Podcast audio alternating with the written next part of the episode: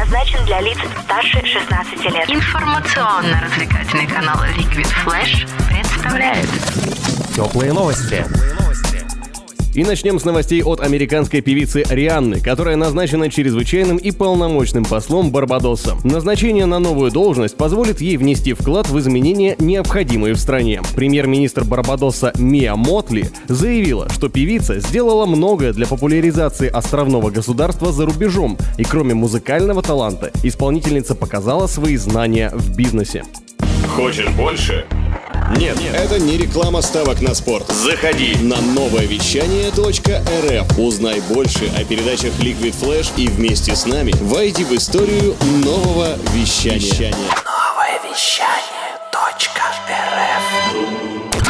Британский музыкант Эд Ширен опубликовал в Facebook короткое видео, в котором анонсировал свое выступление в России. Концерт пройдет 19 июля 2019 года на стадионе «Открытие Арена» в рамках европейского тура исполнителя в поддержку его альбома «Divide». Билеты можно будет приобрести с 27 сентября. Лидер немецкой рок-группы «Рамштайн» Тиль Линдеман отправится в тур по России в декабре 2018 года. Музыкант выступит со своим новым шоу «Мессер», в том числе в столице вещания Liquid Flash в городе Новосибирске, а также в Москве, Санкт-Петербурге, Иркутске и Самаре.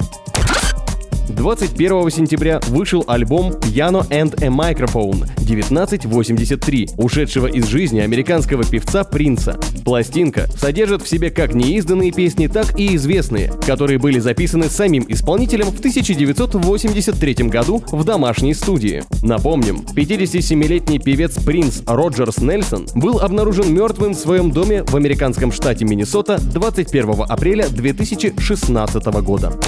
Канадский певец Джастин Бибер исполнил серенаду для Хейли Болдвин у Букингемского дворца. По словам очевидцев, он спел под гитару и даже попросил прохожих ему подпевать. А после того, как Джастин завершил выступление, он назвал Хейли любовью всей своей жизни. Напомним, на прошлой неделе в СМИ появилась информация о том, что пара поженилась. Вскоре Хейли опровергла эту информацию, однако ее дядя, актер Алек Болдвин, утверждает, что возлюбленные обручились. Интересно, зачем женатому мужику петь серенады своей жене под балконом? Наверное, они поругались. Радио Liquid Flash. Теплые новости.